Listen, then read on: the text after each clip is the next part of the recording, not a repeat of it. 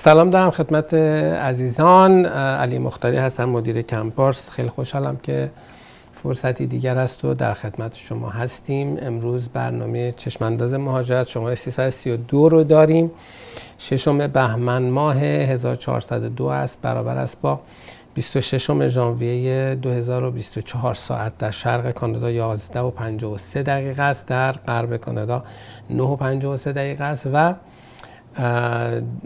در تهران ساعت بایستی هشت نزدیک هشت و نیم باشد. کمی هشت و بیست و چهار دقیقه. خب. اولا که خدمت عزیزان عرض بکنم که در مورد تخفیف های ویژه‌ای که این روزها وجود داره ما در یک جشنواره تخفیف از 8 تا 8 در واقع داریم از ژانویه 2024 تا 21 مارچ 2024 و این داستان برقرار هست و خب برای قیمت خیلی مناسب تری داره به عزیزان ارائه میشه و حالا فرصت هایی برای استفاده از تخفیف ها به بهانه مختلف. این یک مطلب. که حتما مراجعه بکنید چه دفاتر ما در تهران، اصفهان، شیراز، تبریز، ارومیه در استانبول هم که خب می‌دونید دفتر داریم. به علاوه این که خب در تورنتو، مونترال و ونکوور هم خدمت عزیزان هستیم. نکته بسیار مهمی که می‌خوام خدمت عزیزان بگم اون این که خب شرایط در برنامه استارتاپ به خصوص در مورد شرکت ما خیلی خوبه و تعداد عزیزانی که این روزها دارن ویزا می‌گیرن خیلی زیاده. یکی از پرونده های بسیار سختمون همین هفته پیش ویزا گرفت. حالا بران چون اسامیش رو کامل نمیگیم ولی فکر نمی کنم مشکل داشته باشد. ولی آقای دکتر مولایی و خانم صالحی و بسیاری از عزیزان دیگر اخیرا ولی این چون کمی سخت شده بود دیگه اشاره کردیم. و بسیار خب جای خوشحالی دارد که ما در خدمت عزیزان هستیم و این روزها رو می‌بینیم که با خوشحالی تمام ویزاشون رو دریافت می‌کنن. نکته دیگر. ما برنامه های جدی رو داریم در دفتر تورنتو در دفتر تورنتو برای ایرانیانی که در داخل کانادا هستن و در تورنتو حضور دارن. ازشون می‌خوام. اونهایی که با ویزای کار اینجا هستن برای با هر ویزای موقتی هستن و دلشون می‌خواد که یک کاری بکنن حتما در جریان باشن که اتفاقات خوبی داره از طریق کمپارس میفته و انشالله ما خدمت عزیزان خواهیم بود. به زودی در تورنتو و برها پیگیر ما باشید. و اما سوال برای طرح سوال قبلا گفتم. بایستی که شما لطف بکنید و از طریق اپلیکیشن کنپارس این سوالتون رو مطرح بکنید. اپلیکیشن کنپارس دانلود بفرمایید و سوالتون رو مطرح بکنید. خانم ساینا اولین سوال رو مطرح کرده و نوشته که من پرونده ورک با LMAA مثبت داشتم ولی ریجکت شد. و از روی UCI و شماره پرونده نام biometric status رو چک کردم که close هست. وکیل میگه پرونده جدید باز کردم ولی شماره پرونده UCI به من نمیده. چطور می‌تونم status پرونده جدیدم چک کنم؟ این سوال رو من قبلا دیدم فکر می‌کنم قبلا این سوال رو هفته پیش شما مطرح کردید. منم جواب دادم.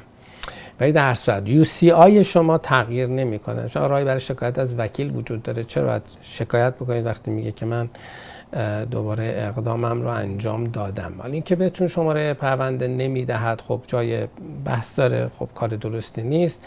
اما با ایشون حتما مذاکره کنید صحبت بکنید. برای راه راه شکایت هم بهترین کار نیست.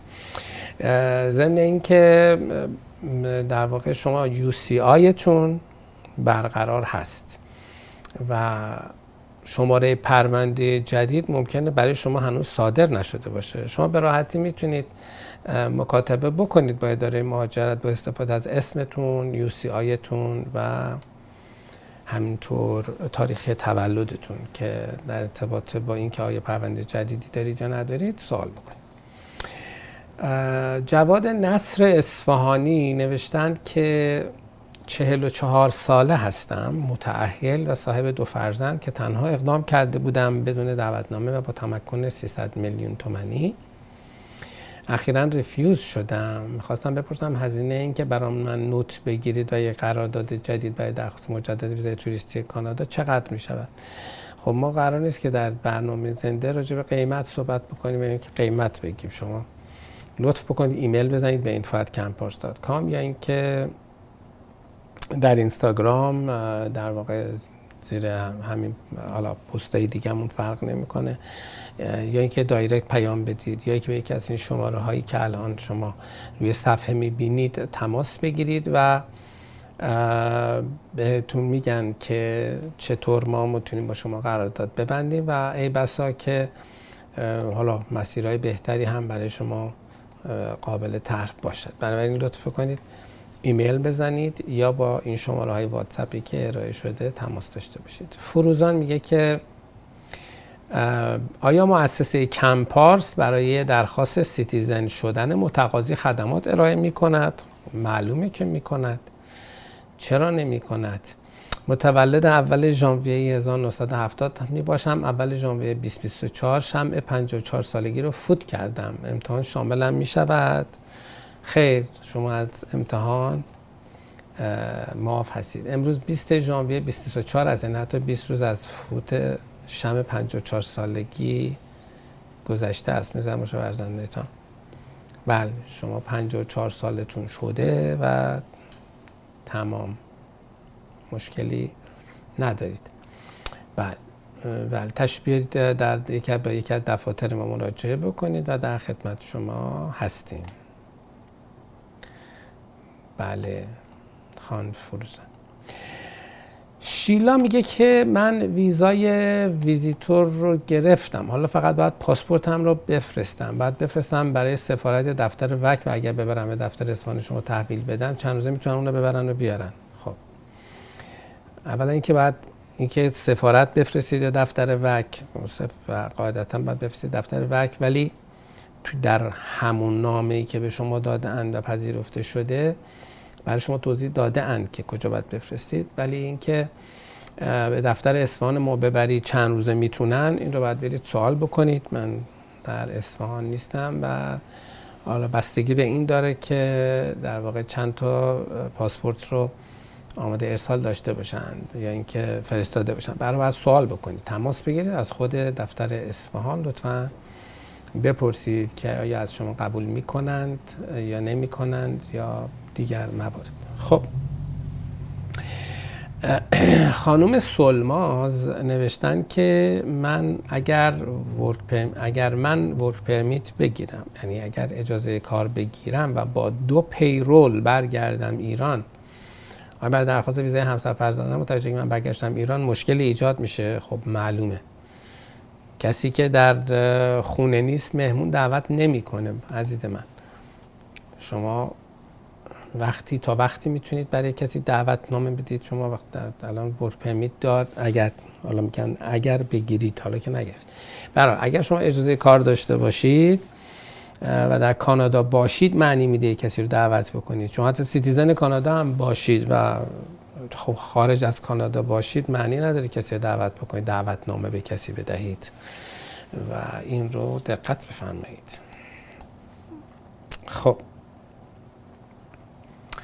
آقای سامیار نوشتن که اگر حدود هفت ماه از انگشت نگاری گذشته باشه از طریق منداموس میشه اقدام کرد؟ چقدر زمان می‌برد من نمی‌فهمم اصلا این منداموس رو کی انداخته سر زبون ها خب؟ و نمی‌دونم تا چقدر مفهوم منداموس توی خودمون منداموس رو شروع کردیم اساسا در سال 2011 2010 اونم در ارتباط با حالا حجم زیادی از موکلین برنامه نیروی متخصص فدرال که داره مهاجرت به تعهدات خودش پایبندی نکرده بود و خب حالا خیلی هم موفق بود و رفت جلو به یک نتایج هم رسید و بعدم حالا مندمس های بعدی. اما mandamus به انگلیسی یا mandamus به, به French داستانش این هست که شما یک مقام دولتی رو از دادگاه فدرال می‌خوای که در واقع مجبورش بکنی ایفای وظیفه قانونیش یعنی مثلا تصمیمش رو بگیره. خود mandamus file کردن و رفتن و آمدن و فلان اینها تا میاد چیز برسه خودش چند ماه طول می‌کشه بعدش هم تا میاد در واقع لیو گرانتد بشه یا رفت آمدش. یعنی کار لغوی است. اگر شما منظورت یعنی در واقع اگر آقای سامیار فردی است که رفته درخواست ویزای ویزیتور کرده و حالا انگشتنگاریش رو از انگشتنگاریش هفت ماه گذشته و داره میگه که یه همچین داستانی پیش آمده است. خب کاملا کار بی ربط و در واقع بی جایی است که درخواست مندامس بشه براش. و نه. کار قشنگی نیست خیلی هم زمان می‌بره. آزی حالا احتمالا اسمشون یا آزاده است یا آزیتاست یا حالا هر آز دیگری نوشتن که آیا می توانیم در کنار استادی پرمیت اجازه کار باز ایرانیان رو هم بگیریم و یا خودم تو انجام بدم؟ پرسه پیچیده است. بله می‌تونید درخواست بدید و تا اینجایی که ما دیدیم داده اند. اینکه خودتون می‌تونید انجام بدید یا پرسه پیشه ایست رو من نمی‌تونم بگم. بستگی داره هر اینا نسبیه برای کسی ممکنه در واقع نوشتن یک جمله کار پیچیده ای باشد برای کسی هم نوشتن ده جلد کتاب کار پیچیده ای نباشد. به صورت اینا قابلیت اظهار نظر به این معنا ندارد. خب. و آقای مسعود خان میگه که حدود چهار ماهی که در برنامه سرمایه گذاری کبک نامه decision made رو decision made هم اشتباه نوشتم ولی خب دریافت کردم و در مونترال حضور دارم. درخواست landing آنلاین داشتم ولی هیچ خبری نشده. به نظر شما چه باید بکنم؟ بله اگر نامه رو دریافت کردید از من میشنوید. می‌تونید برید سر مرز و در واقع این کار رو انجام بدید. منتظر landing آنلاین اگر درخواست landing آنلاین کردید معلوم نیست که بهتون جواب بدم. ممکنه فردا جواب بدم ممکنه سه ماه دیگه معطل باشید. اگر در مونترال هستید و در کانادا حضور دارید و این نامه هم در اختیارتون هست تشریف ببرید مرز و لندینگتون ثبت بکنید و منتظر آنلاین نشید. قبل از اینکه برید مرز هم حتما تماس بگیرید با اون مرزبانی که اولا انجام میدن نمیدن و اینکه باشن در واقع حضور داشته باشن. یکی از مرزهای خیلی خوبی که نزدیک مونترال است اسمش از فیلیپسبورگ. اسم آلمانی داره فیلیپسبورگ. و اون مرز خیلی خوبیه من هر دفعه که رفتم در قدیما یا هر زمانی که عزیزان رو فرستادم اونجا نتیجه گرفتم. حالا شما با اونا تماس بگیرید. فلیپسبورگ 70 کیلومتری مونترال شهرام میگه اگر بعد از 28 فوریه که اتمام پالیسی ایرانی هاست با ویزای توریستی وارد کانادا شدن بهتر از بهتر از بعد از ورود به دنبال جاب باشن یا قبل از ورود به کانادا می توانیم از طریق سایت کاریابی به دنبال جاب و اجازه کار بسته باشم. شما همه کار می‌تونی بکنی. ولی شانس این که شما وقتی در کانادا نیستی بتونی کارفرما پیدا بکنی و به شما پیشنهاد شغل بدم. خب خیلی کمه.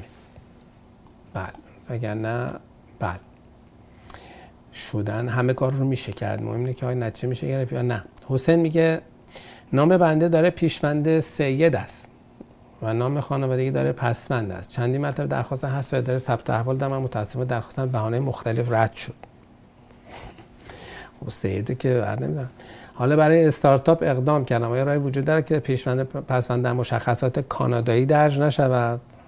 خب بله. بعدا که شما انشالله اقامتتون گرفتید می‌تونید در کانادا تغییر اسم بدید. بر ترتیب پروسیجری دارد یک پروسه دارد در بسته به هر استانی که درش می‌خواید بمانید اون رو باید از طریق دولت استان انجام بدید. پیچیده هم نیست. هر چی بخواید می‌تونید بردارید چطور بخواید می‌تونید بذارید هیچ مشکلی ندارد حسین آقا و می‌دونم چی میگین دیگه. بله. و آقای رضا پرسیده که اگر در استارتاپ چیکار داریم می‌کنیم؟ بله. اگر در استارتاپ ایده نداشته باشم می توانم در یک گروه دیگر قرار بگیرم؟ آیا ورود با ویزای کار قبل از دریافت پی آر اجبار و نیاز است؟ اگر بعد از LOS یکی از اشخاص رد شود کل گروه چه می شود چه مدت فرصت برای تحویل آیلز هست؟ خب این آقا رضا خیلی سوال کرده و این خودش یه سخنرانی باید بشه در ارتباط با ماجرای این آقا رضای ما. اما ولی سوالات سوالات خیلی خوبی است اینکه آیا اگر در استارتاپ ایده نداشته باشم می توانم در یک گروه قرار بگیرم؟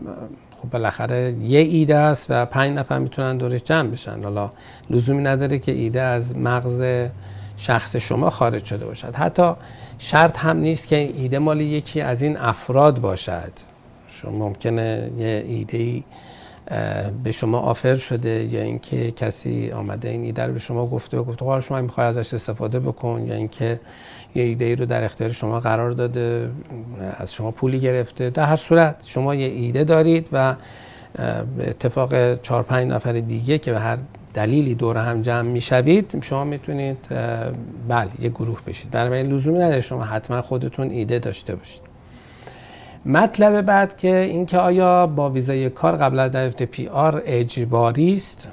نه اجبار نیست. اگر کسی بخواد می‌تونه بخواد درخواستش رو می‌تونه بده و بگیره. و نیاز هم نیست. بستگی به شرایط افراد است. یک کسی می‌خواد زود بره یکی هم عجله ای نداره. بنابراین ولی توصیه ما این هست که متقاضیان استارتاپ تا آنجا که ممکن است کانادا نباشند. چرا؟ چون در طول پروسه رسیدگی حضور شما در کانادا می‌تونه ماجرا رو پیچیده تر بکنه توقع افسر رو بالاتر ببره سوالات بیشتری در آپدیت بشه و به هر حال داستان هیک هست بعد نوشتن اگر بعد از LOS یکی از اشخاص رد شود کل گروه رد می شود اینکه اولا اگر بعد از LOS یکی از اشخاص رد شود خب اصلا مگه قبل از LOS هم همچین چیزی مفهومی معنی دارد؟ رد شود منظور در منظورشون در برنامه مهاجرتی است. یعنی از طرف اداره مهاجرت پرونده استارتاپ یک گروهی رفته است. حالا یه نفرشون رد بشه. خب بر اساس قانون اگر اون شخصی که رد میشه یک شخص که از در واقع افراد اصلی باشد خب بله اینطوری هست.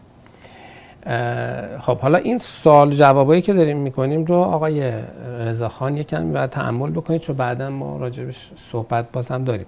بعد نوشتن چه مدت فرصت برای تحویل آیلس هست؟ شما تا آیلس ندادی نداده باشید که شما امکان پرونده باز کردن ندارید. حالا اگر از ما دارید می‌پرسید ما به افراد بین 4 تا 6 ماه فرصت میدیم که آیلتسشون رو برای ما بیارن بعد اینکه قراردادشون میبندن. و ولی به حال افراد دیگر رو ما معطل پرونده در واقع دیگران نمی‌کنیم. در مورد رد شدن افراد هم شما اگر با یک اولا که این رو خدمت شما بگم استارتاپ یک پروگرامی نیست که شما بر مراجعه کردید به هر مجموعه و هر آدمی که گفت من استارتاپ انجام بدم میگه خیلی خوب پس یه قرارداد استارتاپ با من ببند. چون همه بلدن قراردادش رو ببندن. اینکه که می‌تونه نتیجه بگیره مهم است که باید دقت بکنید. حالا مجموعه ما تو این زمینه بسیار موفق عمل کرده تعداد رد ما عملا یک گروه بوده و بسیار بسیار با توجه به تعداد زیادی که ما داشتیم خب این اصلا عددی نیست ضمن اینکه اون هم یک دلیل خاص داشته که اون دلیل خاص دلیل جالبی است. حالا موضعش نیست که بگم اگر لازم بود یه روزی میگیم که چرا اون گروه ما رد شد. اما در مورد استارتاپ دقت بکنه. هر کی گفت استارتاپ استارتاپ یه دونه شیء نیست. ماشین نیست که بگم من میرم ماشین می‌خرم و بعد در واقع از یه جا بگه خیلی خوب ماشین میدم 500 میلیون تومن یه جا هم میگم 5 میلیارد تومن ماشین ماشین دیگه. پس برم 500 میلیون تومنیه رو بخرم. نه این پراید اون بنزه. این تفاوت ها وجود دارد. یعنی استارتاپ رو من گاهی اوقات مقایسه می‌کنم میگم آقا این سیب زمینی نیست که سر کوچه شما انقدر میدن سر کوچه یا آقایی بود که رئیس جمهور بود مثلا 5 تومن ارزون تر میدن پس ما بریم اونجایی که 5 تومن ارزون تره بخریم. در استارتاپ باید دقت بکنید چون محتوای تر محتوای ایده کوالیتی کاری که برای شما می‌کنن اونه که مهمه و تعیین کننده است. مثل این مونه که شما بگی که خب من می‌خوام برم دکتر برات مهم نباشه چه دکتری میری. دکتر دکتر دیگه.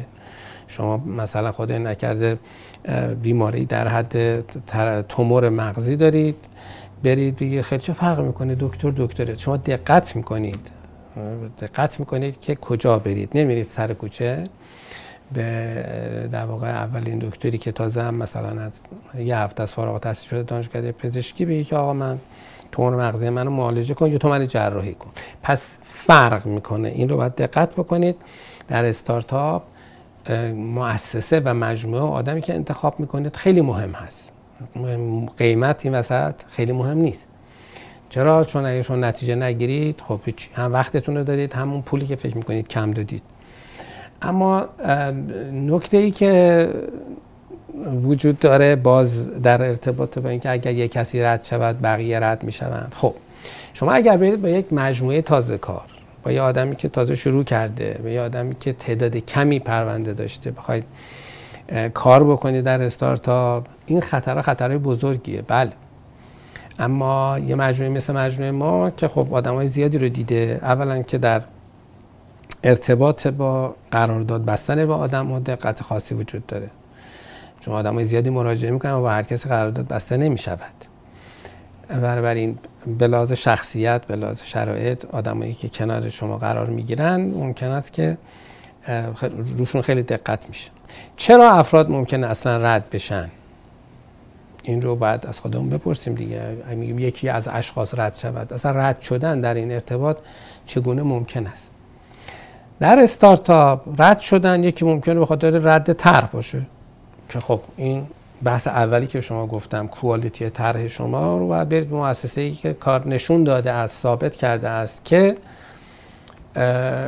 بلده که پرونده با کوالیتی بالا بفرسته.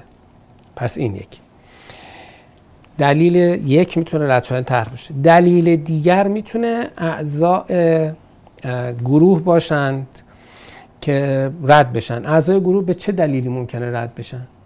اعضای گروه البته طرح رد بشه خب طبیعتا یکی رد میشه بقیه طبعا اون رد میشن. اما در واقع نفر اصلی رو رد می‌کنن بقیه رد می‌کنن. اما وقتی طرح رد بشه دیگه همه اصلی و غیر اصلی یعنی افرادی هم که essential نیستند اونها هم پس طبیعتا نیستند دیگه.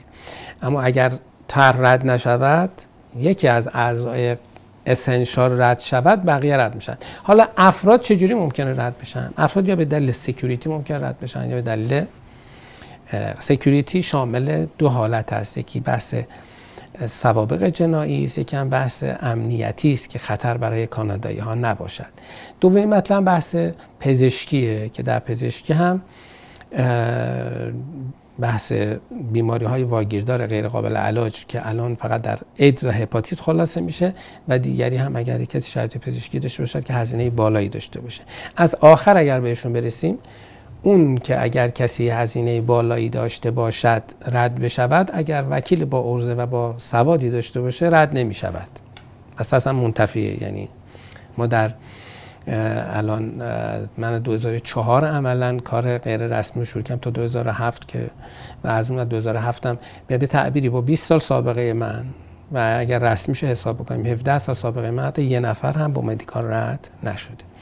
در مورد بیماری های واگیردار ایدز و هپاتیت هم خب برای نوع آدم هایی که مراجعه می‌کنن ما تا کسی رو نداشتیم که یه همچین شرایطی رو داشته باشه همچین وضعیت داشته باشه و خوشبختانه پس این قابل پرسش هست قابل سوال هست. طبیعتا افرادی که ایدز یا هپاتیت دارن مراجعه هم نمی‌کنن و تا اینجا یه کارم پیش نمیرن. ولی در هر صورت ما سوالات خودمون رو داریم. میماند بحث سابقه جنایی. سابقه جنایی که شما با یک عدم سوی پیشینه تکلیف معلومه.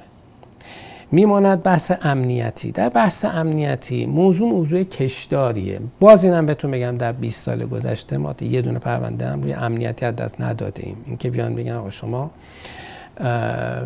برای کانادا خطر امنیتی دارید. حالا با این سری استدلال های دیگه هم خیلی چیزا رو میشه گفت. اما به این سادگی نیست. خیلی اعمال نمی شود مگر اینکه یک نفری باشد که خب به حال به طور مشخص بشود مستند باشه رفتارهای یا اعمالی رو که به تعبیر قانونی خلاف حقوق بشر است یا جنایت علیه بشریت است یا موارد این چنینی. تلاش در نقض حقوق بشر و و و و. که اگر یا همچه آدم هایی هم حالا تو برای تو هر کشوری مشخصند طبیعتا کسی نمیره باشون قرارداد ببنده. یعنی اینکه عملا بحث رد افراد به جز بحث طرح با داشتن وکیل مجرب عملا منتفی. یعنی موضوعیت چندانی ندارد و خیلی شانسش بسیار بسیار کم. می‌رسیم به اینکه بله فرصت آیلس هم گفتیم. پس آقای آقا رضا باید حواسشون رو جمع بکنن که اول کجا مراجعه می‌کنن بعدش هم اینکه هر کدوم از این موارد چطوری مدیریت میشه. حالا غیر از اینهایی که من گفتم یک چیز دیگری این وسط است که به ذهن آقا رضا نرسیده و اون که یکی از اعضای گروه همکاری نکنه.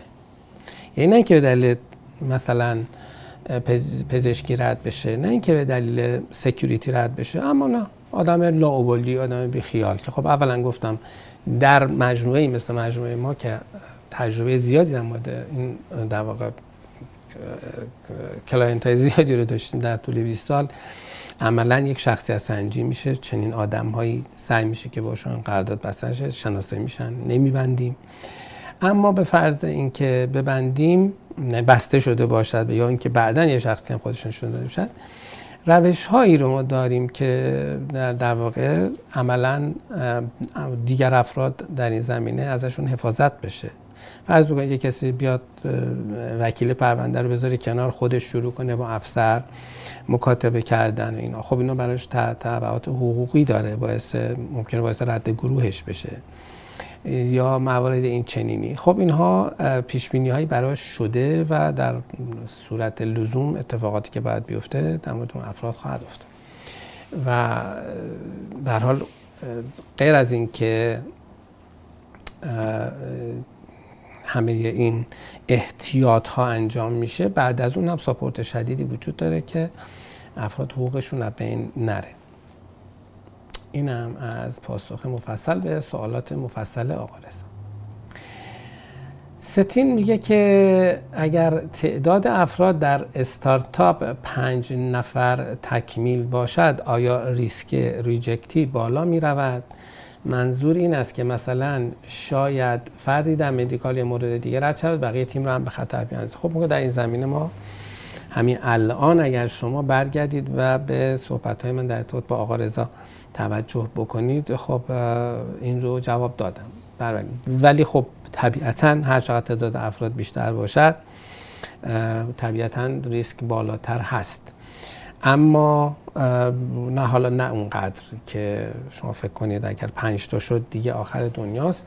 گفتم مهم این نیست که حالا سه نفر چهار نفرن یا پنج نفرن. مهم اینه که اون مجموعی که برای شما کار می‌کنه به کافی تجربه داشته باشه در اینکه افرادی رو که الان با هم مراجعه می‌کنن در کنار هم قرار از قرار بگیرند به گونه ای نباشد که برای هم بتونن مشکل ایجاد بکنن. و دو من برای تجربه کافی وجود باشه در handle کردن شرایط ویژه.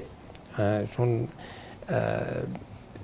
در حال افراد توی این پروسه یکی دو ساله اداره مهاجرت ممکن است انواع اقسام سوالات رو بکنه و انواع اقسام update ها رو بخواد و بایستی که اون مجموعه که شما باش کار می‌کنید این توان رو در خودش داشته باشه. ولی در صورت به لحاظ عقلی پاسخ مثبت است ولی به طور کلی اگر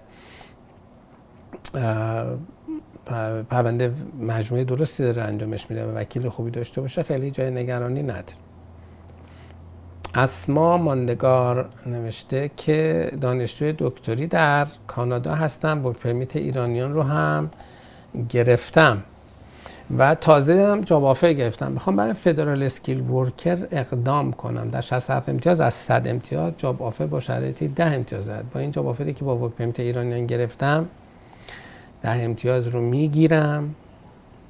خیر. شما به صرف اینکه یه دونه job مگه اینکه job offer تون LMIA داشته باشد در اون صورت هست که می توانید نه اینکه همینجوری یه نامه job offer داشته باشید. حالا اگر برید سر کار داستان یکم می‌تونه فرق کنه بعد مدت کار بکنه در چهار تا سیچویشن ذکر شده قرار داره چهار تا situation ی که ایشون میگن یه جای احتمال یه جای توی سایت خوندن الان توقعشون اینه که من عین چهار تا سیچویشن رو حفظ باشم. بله. ولی در صورت خیر job offer ی که برای به درد immigration می‌خوره job offer ی است که LMIA داشته باشه. محتام میگه که من در ایران از سال 2013 و تا 2014 و بعد 2016 تا 2018 در دو شرکت متفاوت مهندس کامپیوتر تمام وقت بودم 2013 تا 2020 هم در دانشگاه تدریس مهندس کامپیوتر انجام میدم حدود هفته 15 ساعت. در FSW چند سال تجربه کاری برای من حساب می شود خب. سابقه کار من در ده سال گذشته ملاکه. بنابراین شما در 2013 تا 2014 تون که اصلا هیچ. و 2016 تا 2018 که اگر مهندس کامپیوتر بود تمام وقت بودید دو سال حساب میشه براتون. نه اینکه آه تو دو تا برای تمام دو تا شرکت متفاوت مهندس کامپیوتر تمام وقت بودید. یعنی همزمان دو جا کار می‌کنید تمام وقت. فکر نکنید که این دو برابر حساب میشه. نه. یک یک در واقع دو سال حساب میشه. حالا اون دوره ای که در واقع از 2013 تا شما 2016 که دارید میفرمایید که در واقع یعنی غیر از اون دوره ای که به عنوان کار تمام یعنی شما نمی‌تونید دو تا کار تمام وقت داشته باشید بعد دو برابر حسابش بکنید. بنابراین اگر که 15 ساعت داشتید کار می‌کردید در دانشگاه این رو نصفش یعنی بعد نصف حساب بکنید سابقه دانشگاهیتون رو. پس 2014 رو شما تا 2020 که بشود 6 سال. دو سالش هم که هیچی می شود چهار سال. پس دو سال می‌تونید روی تدریستون حساب بکنید و دو سال هم که کار تمام وقت کردید. بلند شما معادل چهار سال کار تمام وقت دارید خانم مهتا. چهار سال کار تمام. رو بیشتر از این حساب نکنید. حالا چون. فاطمه فرخاد نوشته که من اجازه کارم پس از تحصیلم تا 2025 اجازه کار پس از تحصیلم. PGWP تا 2025 اعتبار داره من می‌خوام برای پک تحصیلی اقدام کنم. خانم حالا پک تحصیلی چیه؟ خانم فاطمه در کبک هستن راجع به برنامه کبک صحبت می‌کنن. خب نوشتن که اجازه کار تحصیلش تا 2025 منتها نمی‌دونم که امتحان زبانم رو می‌تونم بدم. پک چیه؟ پک برنامه تجربه کبکیه یعنی کسانی که در کبک درس خوندن و کار کردن یا فقط کار کردند می‌تونن اقدام بکنن و حتی اخیرا هم تغییراتی داشته. و حالا نوشتم منتها نمی‌دونم کی امتحان زبان رو می‌تونم بدم. آیا اگه برای پالیسی ایران اقدام کنم بعدا واسه پک تحصیلی به مشکل می‌خورم؟ برای پک تحصیل فقط ورک پس از تحصیل مورد قبوله؟ نه برای پک تحصیلی شما هر جوری که کار کرده باشید وقتی زیر اجازه کار معتبر کار کرده باشید قابل قبول هست بنابراین. بله برای پالیسی ایرانیان هم اقدام بکنید تا دیر نشده از خانم فاطمه. بله مشاوره برای ویزیت برای ویزای ویزیتور کانادا می‌خواستم چگونه وقت مشاوره بگیرم؟ این شماره هایی رو که دارید روی تصویر می‌بینید برای شماست و شما می‌تونید هم ایمیل بزنید به info@canpars.com شما می‌تونید از یکی از شماره های واتساپی که اینجا هست استفاده بکنید. می‌تونید دایرکت به اینستاگرام پیام بدید و راه های بسیار زیاد از می‌تونید فرم ارزیابی در سایت پر کنید. به هر روشی که اقدام بکنید خانم قنچه می‌تونید در واقع وقت مشاوره بگیرید.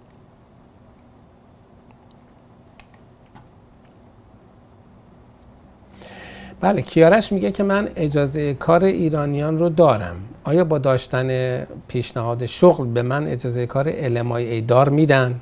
خیر. برای LMI شما می‌خواید از در واقع از ته می‌خوای شروع کنی.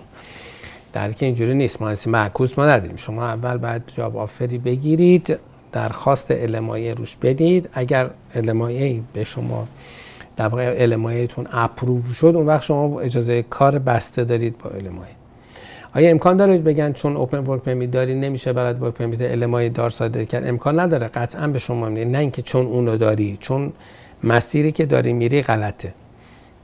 شما اگر می‌خوای المایه داشته باشی بعد بعد درخواست المایه بدی. نه اینکه چون ورک پرمیت داری و چون در واقع کار می‌کنی پس المایه هم بهت میدن. بله. لازم نیست درخواست ورک پرمیت ابطال ورک پرمیت ایرانیان رو بکنی. شما می‌تونی یک پروسه درخواست LMIA راه اندازی بکنی. شما درخواست LMIA بدی. یعنی در واقع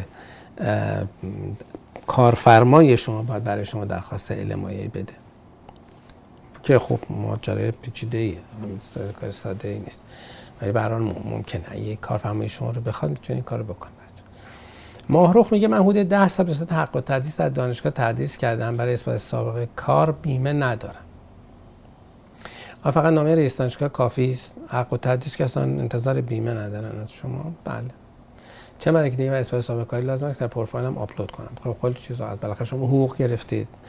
احتمالا برای حق و تدریستون قرارداد دارید.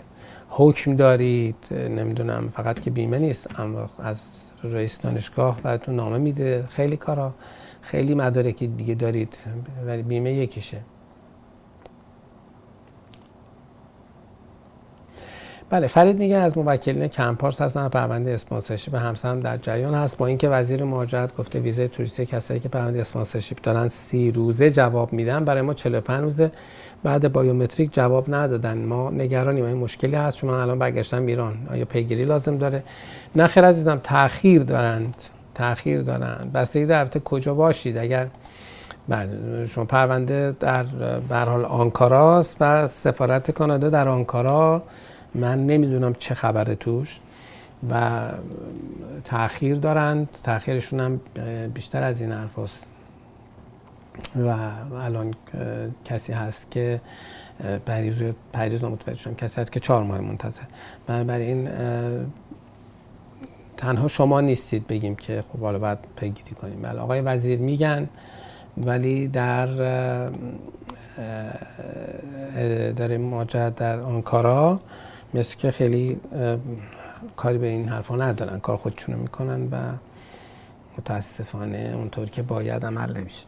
مریم توحیدی میگه من پارسال با ویزای توریستی کانادا بودم و پسرم که citizen کانادا سال دوم رو در کانادا درس خواند. خب؟ و خب قانون مجوز کار هم گرفتم بعد از مدرسه به ایران برگشتم چون هم ویزا و پاسپورتم تمام می‌شد مجوز کارم منزه پاسپورت به من دادن. این قاعده است. هیچ وقت بیشتر از اعتبار پاسپورت به شما نمیدن. من پاسپورت جدید گرفتم الان مجددا می‌خوام بر ویزای توریستی اقدام کنم. آیا باید توی فرم قسمت apply or remain in Canada نوشته بنویسم که مجوز کار داشتم یا اینکه احتیاج توضیح نداره؟ شما داشتن تمام شد. حالا اونی که داشتید رو می‌تونید بگذارید ولی تاثیر توی ماجرا نداره چون اون ویزای کار تمام شده. و بر البته تو هر توی فرمتون هر سوالی شده خب طبیعتا باید جواب بدید. ولی خب توی این فاصله هم که الان شما مطابق 28 م داریم امکان ویزا گرفتن شما خیلی بعید است. یعنی خیلی خیلی بعیده که شما ویزا بگیرید تو این تو این فرصت تشریف بیارید. در صورت شما در کانادا نیستید. نباید بنویسید که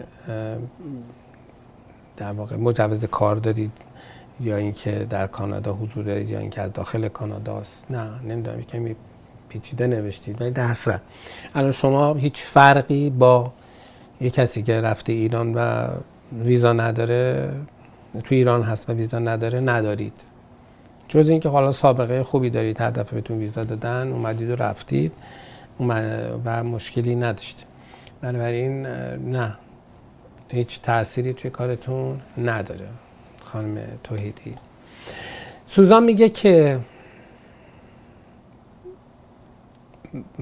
ویزای توریستی من و همسرم تا سوم مارچ اعتبار داره. اما پاسپورتمون تا 18 اکتبر. خب. آیا اگر پاسپورتم رو عوض کنم می‌تونم با پاسپورت جدید و ویزای قدیم وارد بشوم؟ بله می‌توانید.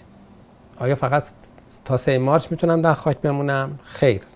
تا 3 مارچ می‌تونید وارد کانادا بشید نه اینکه تا 3 مارچ می‌تونید بمونید. آیا اگر بیت برگشتن بعد از تاریخ اتمام ویزا باشد در فرودگاه ایران کانادا مشکل نمی‌خوریم؟ این اصلا ربطی نداره. اون تا اون تاریخ شما وارد می‌تونید بشید نه اینکه تا اون تاریخ می‌تونید بمونید. بنابراین بله شما باید برید خیلی سریع. یه پاسپورت جدید بگیرید سریعا بشینید هواپیما تشریف بیاورید. با همون دو تا پاسپورتتون و بعدم که آمدید کانادا برید. اگر تا قبل از 28 فوریه برسید درخواست ویزای کار ایرانیان رو هم بدید. اگر هم که نه که خب نه. ولی در حال وقتی شما وارد کانادا شدید می‌تونید شش ماه بمونید. اگر که درخواست ویزای کار رو ندید و یا اینکه اگر افسر به شما گفت کمتر می‌تونید بمونید خب میگه چشم میاد بیرون بعد درخواست تمدید میدین و باز هر چقدر خواستید میمونید. مشکلی ندارید. بله. مهدی میگه که اعلام شده از تاری از سال 2024 حدودا 5000 نفر پذیرش داشته باشن. لطفا بفهمید فکر می‌کنید کدام ماه استارتش بخورد؟ استارتش خورده است دیگه. از 2024 ژانویه استارتش خورده است. این که میگن 5000 البته منظورشون احتمالاً فقط استارتاپه. ولی در صورت وقتی میگن 2024 یعنی از ژانویه 2024 معنیش نیست که در یک زمان خاصی در 2024 این شروع میشه. آدریان میگه من و همسرم ویزای توریستی داریم و فرزندمون سه سالشه و متولد کانادا است و پاسپورت هم داره. آیا با ورود به کانادا می‌تونیم واسه چایل تکس بنفیت اقدام بکنیم؟ بستگی داره که چقدر بمونید نه اینکه به صرف اینکه وارد میشید نه. آیا ربطی پیار بودن یا نبودن والدین دارد؟ و اوهیب کارت چطور به اوپن ورک پرمیت گرفتن؟ ربطی داره؟ خب اینا خیلی سوالات جالبی شد. آقای آقای خانم آدریان حالا آدریان می‌تونه فامیل باشه. بله از حضور شرف شما که این که بچه شما پاس کانادایی داره خیلی چیز رو عوض نمی‌کنه. یعنی بحث اینه که بچه کجا قرار از زندگی بکنه. اگر شما بتوانید در کانادا زندگی کنید به لحاظ قانونی بله به شما اون رو میدند ولی نه بلافاصله از ماه 18 به بعد میدن. یعنی 18 ماه تا اونجا که آدمه شما باید باشید ولی بعد از 18 ماه میدن و ماه قبلش رو هم میدن. مثلا فرض بکنید اگر شما تحصیل بکنید یا بخواید اجازه کار بگیرید وایسید کار بکنید بله. لزومی نداره پیار باشه ولی واسه بتونید با یک استاتوس قانونی در کانادا بمانید. اوهیب که یا در واقع کارت هلس آنتاریوست نه. من به شما نمیدن بچه میدن ولی به شما بستگی به استاتوس اقامتیتون دارد که بدهند یا ندهند. و به اوپن ورک گرفتن رب داره. بله خب اوپن ورک پرمیت به شما و حالا ورک پرمیت به شما در صورت استاتوس اقامتی میده و ممکنه تحت شرایطی اوهیب بگیرید. و بله چال تکس بنفیت هم می‌تونید درخواست بدید که گفتم و تحت شرایطی بعد از مدتی ممکنه که به شما بدهند. بله.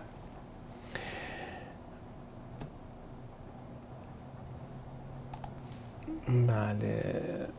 خانم آماندا نوشته که من ویزای توریستی کانادا رو دارم و کودکم متولد تورنتو است. این کودکان متولد کانادا الان برای پدر مادر شاید بعد درد سرن داره میگم. آیا در استان آنتاریو مهد کودکش رایگان میشه یا هزینه داره؟ چیز رایگانی در کانادا وجود نداره. متاسفانه. حالا به جز هلس که اونم بحث چیزی است. من خودم واسه اوپن ورک پرمیت می‌خوام بیام. خب تشریف بیارید. اگر اوپن ورک پرمیت گرفتید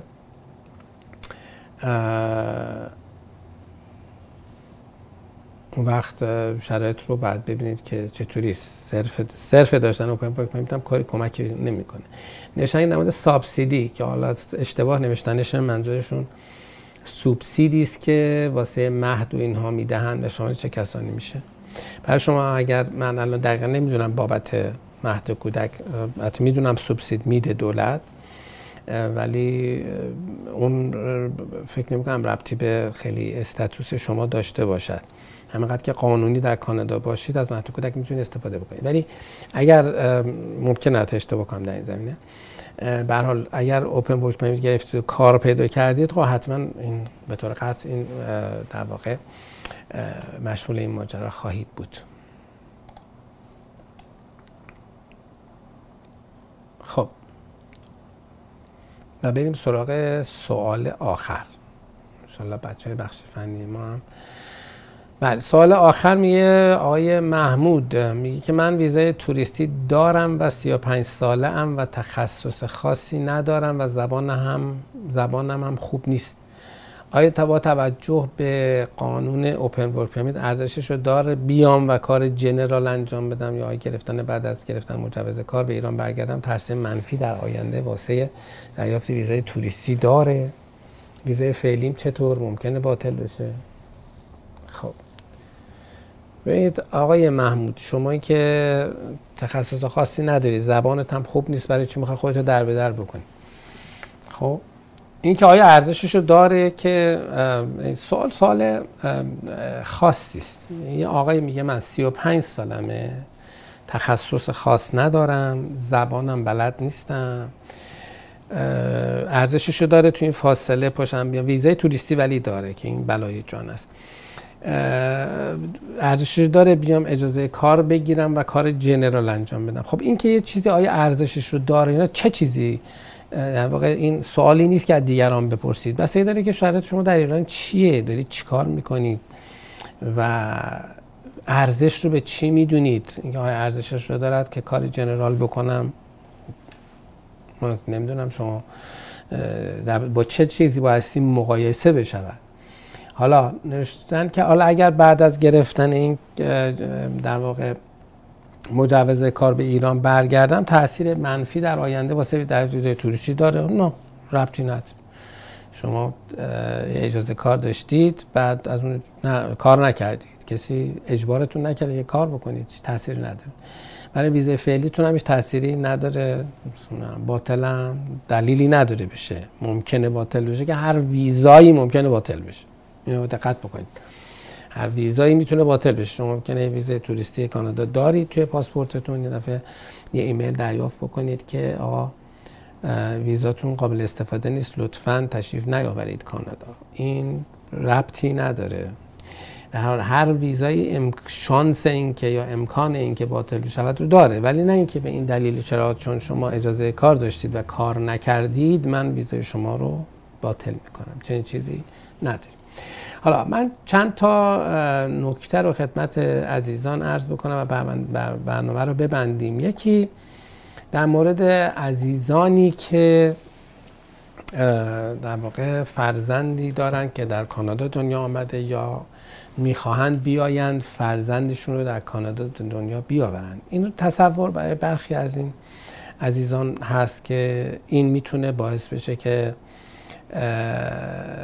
فرد اقامت بگیره و یا شرایط خاصی رو برایش ایجاد می‌کنه. به هیچ وجه شرایط خاصی رو برای شما ایجاد نمی‌کنه.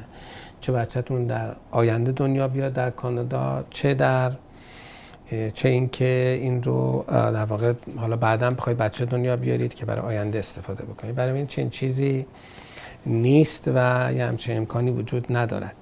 اشتباه نکنید. باز نکته دیگری که مطرح شده است اینه که و بعضی هم خیلی جدی از راجبش سوال می‌کنن توی ایمیل ها این است که آقا من یه پولی دارم می‌خوام در کانادا ملک بخرم آیا این باعث میشه که به من اقامت بدن؟ این هم باعث بدانید که خیر چنین چیزی هم ممکن نیست به صرف داشتن ملک در کانادا شما نمی‌تونید اقامت دائم کانادا رو بگیرید و این خیلی مسئله مهمی است و باید, باید بهش توجه بکنید.